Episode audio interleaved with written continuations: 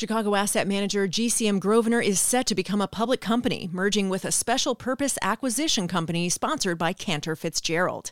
And with numbers moving in the wrong direction, this may well be the week when Governor Pritzker and Mayor Lightfoot feel they need to pull back on the area's still partial reopening. Crain's political columnist Greg Hines joins the podcast to talk it over. If something doesn't change with the numbers pretty soon, I think you're going to see uh, see at least a partial rollback of where we are. I'd expect uh, bars, places that uh, that gather people, uh, where they maybe drop their guard a little bit. I'm Amy Guth, and this is Crain's Daily Gist. It's Monday, August third.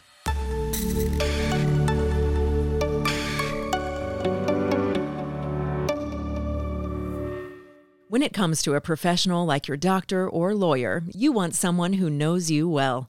Wintrust believes you should have the same relationship with your banker, someone you can call directly and know they'll understand your concerns. Thousands of local business owners called their Wintrust banker when they needed Paycheck Protection Program loans. They called, Wintrust answered, and helped more than eleven thousand local businesses secure funding. Learn more at wintrust.com slash daily gist. Member F D I C. I'm Crain's reporter A D. Quigg, and you're listening to Crain's Daily Gist with Amy Guth. I'm joined now by Greg Hines, Crain's political columnist, here to talk about... There's been a little bit of speculation, Greg, that, that maybe there is a bit of a rollback that might be coming from Lightfoot or Pritzker this week. What are you hearing and seeing? I think it's inevitable unless unless uh, the deterioration in the in the, the statistics uh, stops, uh, and it seems to be getting worse. Uh, this, the, the state just announced another uh, twelve hundred and some uh, cases uh, today, and usually, since these are the cases that were reported reported on Sunday, they usually go way down. Uh, it's it, it's it's higher than it was in the midweek uh, just three four weeks ago. The positivity rate is four percent, which is on the high side. Uh, uh, Pritzker today uh, described this, these trends as very concerning, uh, and I and I think they are. They're not uh, they're not where we were, but we're no longer bumping along the bottom. We're now starting to move up, unfortunately. At the at least in, in positivity uh, and uh, and number of tests uh, at, a, uh, at a pretty good clip. You know, and I know a lot of parents are thinking about school reopenings ar- around the state and around the country and just kind of trying to make some hard decisions right now. Do you have any indication of, of any progress or movement there? Well, yeah, this is, you, you talk about tough decisions where where you're only picking whether you're going to lose, you're going to lose worse. The situation with schools is just is just horrible. Um, I mean, I think there's all kinds of research out there that shows that small children in particular need hands-on in in classroom education. You just, you know, their minds just aren't wired really to just sit at a computer for long, for long stretches of time and learn English and math and whatever. It just doesn't, it just doesn't work that way. Um, they need to be in the classroom, and uh, they tend overwhelmingly not to be seriously infected uh, by by COVID. Although uh, there's some evidence that they perhaps. Passing on, uh, although the science on that isn't quite clear. On the other hand, um, uh, you have all kinds of teachers who are scared to death, and I understand why, uh, to go back into the classroom. Many of them are older, so they're they're more susceptible to a real serious illness.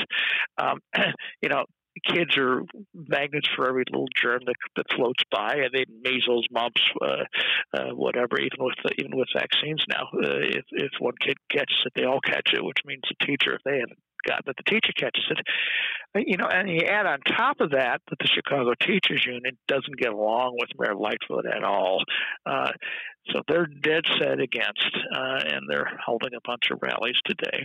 They're dead set against uh, this hybrid model that Chicago Public Schools has proposed, in which the schools are going to partially reopen, mostly for younger kids, not very much for uh, for, for high school students who are better at remote learning.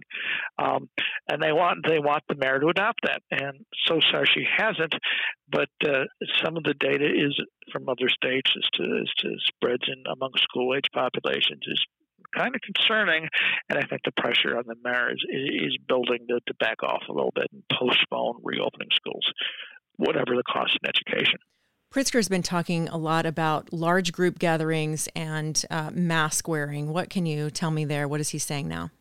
Um, he's uh, he launched a new uh, five million dollars ad campaign today. Uh, uh, the tagline is, uh, if you don't wear it, it doesn't work. Um, and it features uh, millennials uh, kind of joking around about, hey, you wouldn't uh, refuse to wear a, a life jacket and a boat because it, because it feels uncomfortable. Well, that that's the reason you're given for not wearing a, a mask, even though it saves people's lives. Um, uh, so th- they're still trying to to. Uh, to, to use a little bit of a carrot and gentle persuasion, whatever, but I think the stick is, is being waved quietly in the background. Uh, if something doesn't change with the numbers pretty soon, I think you're going to see uh, see at least a partial rollback of where we are. Um, I'd expect uh, bars, uh, people, places that uh, that gather people, uh, where they maybe drop their guard a little bit. Uh, uh, The Governor Day also made reference to uh, sports leagues that uh, have uh, large turnouts in, in, in small spaces, uh, churches. Um, uh, we'll see how far he goes, but uh, but I'm sure that they're looking at these kinds of things. They've laid out a mechanism in the state guidelines as to how to crack down. And in some areas, mostly downstate, uh, although a couple, some Chicago suburbs are now starting to pick up, mostly downstate, where where where, uh, where the positivity rates, eight percent is kind of the the, the the the Rubicon here. If it hits eight percent, eight percent of people tested come up positive, uh, they'll definitely do something. Some of those are you're now around the six percent, maybe even higher rate, and they continue to go up. Um, whether he's going to do it, I don't know, but he's sure giving every indication that the, that he's clearing his throat. Yeah, I mean, his language lately has reminded me of how he sounded in the weeks leading up to the first round of shutdowns, really. Yeah, and I understand why. I mean, we've all seen what's happened in the uh, American South and West, places like Florida and Texas and whatever, uh, where they uh, they closed down early and they reopened early. Uh, and, uh, and now not only are the number of uh, of infections up, uh, you know, and, you know, some conservatives shrug that, well, you know, so somebody gets the sniffles if they're twenty, big deal. The number of people in hospitals is up, the number of people in I C U beds is up, and the number of fatalities in particular. All last week, if you look at Florida and, and uh, California and, and Texas and places like that, there were well over one hundred deaths per day in each of those states last week, where in Illinois, we've been um, around fifteen to twenty generally. Um, you know, that's that's serious stuff, and nobody wants that to, to come here.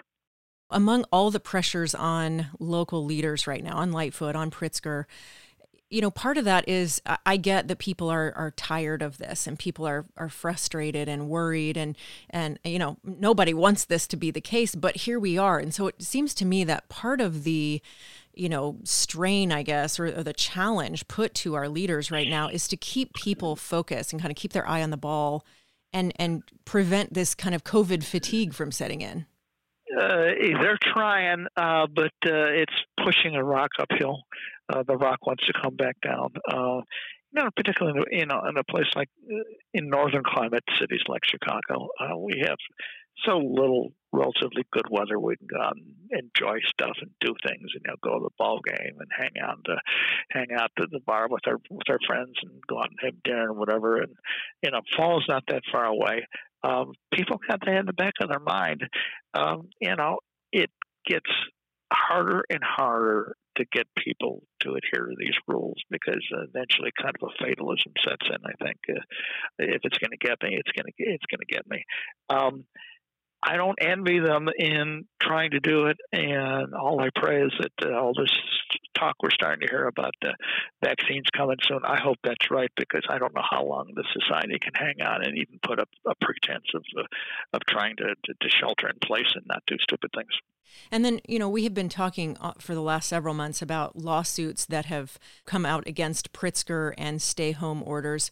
Where do those stand, and, and what would what would happen if there are potential rollbacks of, of these stay-home orders? Uh, with one one exception, he has won all the legal fights so far, both in federal court and state court. There was one case in downstate that, the, because of the way it was structured, it hasn't been appealed yet to the Supreme Court. When it gets in the Illinois Supreme Court, the uh, the, the betting is that they'll uh, they'll overturn the decision and, and rule for Pritzker.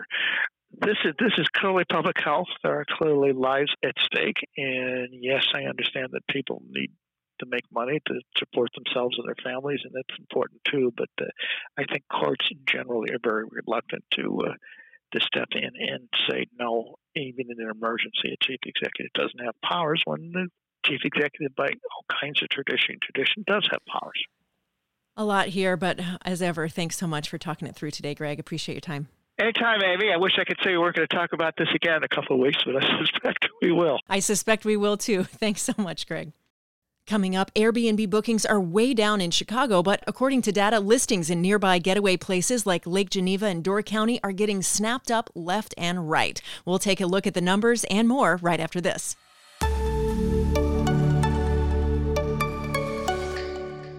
Chicago Comes Back provides resilient leadership insights to help your business move forward from the pandemic. Delivered on Thursdays, this free e-newsletter features up-to-date information and guidance for Chicago's businesses. Sign up at chicagobusiness.com slash Chicago Comes Back. G C M Grosvenor, the Chicago asset management firm led by Michael Sachs, said it plans to become a publicly traded company and, in the process, sell an ownership stake to an affiliate of financial firm Cantor Fitzgerald. The transaction values G C M at two billion dollars and will leave Sachs and his management team with more than seventy percent ownership of the company, according to a statement. And in the transaction, longtime minority owner Hellman and Friedman will sell its minority stake. Aside from the big change in ownership, operation of the company will stay about the same, with Sachs continuing to lead the company as C E O and retaining his post as chairman of a five-member board that'll also include G C M president Jonathan Levin. New York-based Cantor Fitzgerald, which will buy the stake along with other institutional investors, also plans to make an additional thirty million dollars investment in G C M. With fifty-seven billion dollars under management, G C M is one of the biggest such firms in the world. In a letter to clients, G C M said that it expects the deal to close later this year and also said the business will continue as usual. Lord and Taylor has sought bankruptcy protection from creditors after a turnaround effort faltered amid the coronavirus pandemic. The oldest U S department store filed for Chapter eleven protection in Richmond, Virginia on Sunday and will submit a reorganization plan with the court. The company, which was founded in Manhattan by two English immigrants in eighteen twenty-six, said that it had nearly one hundred thirty-eight million dollars in debt obligations. Lord and Taylor's owner, fashion startup Le Tote, Incorporated, filed for Chapter eleven along with the retail chain. La Tote bought the rights to the company's stores, brand, and e-commerce site from Fifth Avenue owner Hudson's Bay Company for seventy-one million dollars last year. The company, with thirty-eight stores and six hundred fifty-one employees as of the filing, joins a burgeoning list of department store casualties tied to the pandemic. San Francisco-based La Tote offers fashion apparel rentals, and executives at the company have planned to cut the number of Lord and Taylor stores and target younger women with luxury try-on studios, beauty subscriptions, and rental drop-off points. Under the deal with Hudson's Bay, the seller agreed to cover Lord and Taylor's rent for three years, saving La Tote fifty-eight million dollars annually. As we've talked about here on the podcast, the COVID nineteen crisis has raised questions about future demand for office space and what that's going to look like. But that's also not stopping a New York investor from wanting to build even more space in the West Loop. Real estate firm Vista Property Group plans to develop a fifteen-story office building on what's now a parking lot at six oh nine West Randolph. That's according to a newsletter from forty-second Ward Alderman Brendan Riley. The plan for what's being described as a contemporary loft building would incorporate a historic four-story loft building through a venture affiliated with Vista owners, next door at six oh one West Randolph. The Vista affiliate bought the late nineteenth century building at the southwest corner of Randolph and Jefferson Streets in twenty eighteen for six point four million dollars. That's according to Cook County property records. Vista also doubled down on vintage Chicago buildings in December when it paid seventeen million dollars for a forty-eight thousand square foot building at four thirty-five North LaSalle. Alderman Riley said in the newsletter that Vista slightly changed the design of the proposed building at his direction, including reducing the height by almost thirty feet from the original plan and setting the building back from the existing loft property. Vista would need approval from the Chicago Plan Commission and the City Council before it could develop the project, and if it does get that approval, Vista would also pay more than a million for the rights to build a more dense building than the site's zoning currently allows. And that money would be allocated to the city's Neighborhood Opportunity Fund, Adopt a Landmark Fund, and Local Impact Fund. Commercial real estate reporter Danny Ecker is covering the story for Crain's. This project is the kind of thing that would have been expected any time over the past few years or even earlier this year, but it just raises eyebrows now because we're in a deep recession, let alone the uncertainty in the future of the office market. Uh, there are questions about demand for office space, given the remote work experiment we're going through. And keep in mind that there's already six and a half million square feet of offices under construction right now downtown, which includes two skyscrapers, and less than half of that space has been pre-leased. So in addition to questions about demand, there are concerns about supply.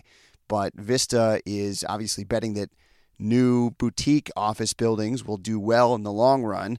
And now the question is uh, whether they can get financing for that project. And uh, that will be very telling about what investors think about the future of the downtown office market.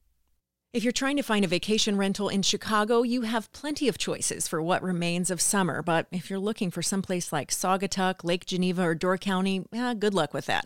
Bookings in Chicago through Airbnb fell forty-six percent in June compared with a year earlier, but bookings rose more than two hundred percent in several popular Midwest summer getaways.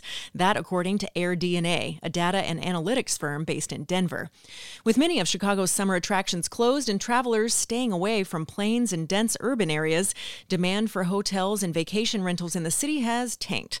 But it's booming in places like Door County, Wisconsin, where residents of Midwestern cities are traveling to try to unwind and, you know, get away from aforementioned dense urban areas during the coronavirus pandemic.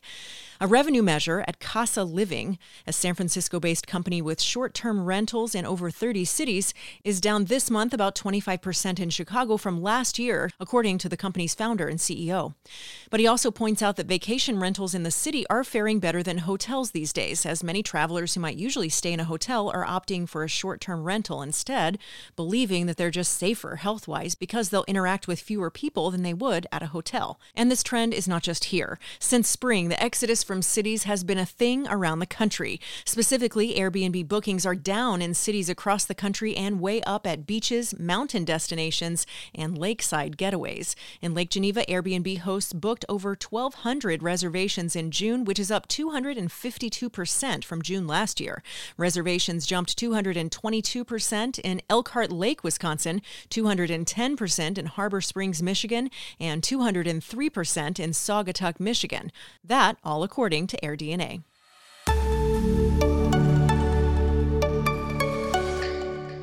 And that's Crain's Daily Gist for now. Our continuous news feed lives at chicago business dot com. Thanks to our guest, Greg Hines.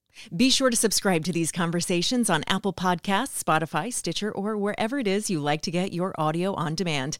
And find Crain's Daily Gist on Twitter, Facebook, and LinkedIn. And let's continue talking there about these and other business stories. Our show is produced by Todd Manley at Earsight Studios. I'm Amy Guth. Thanks for listening, and I'll meet you right back here next time.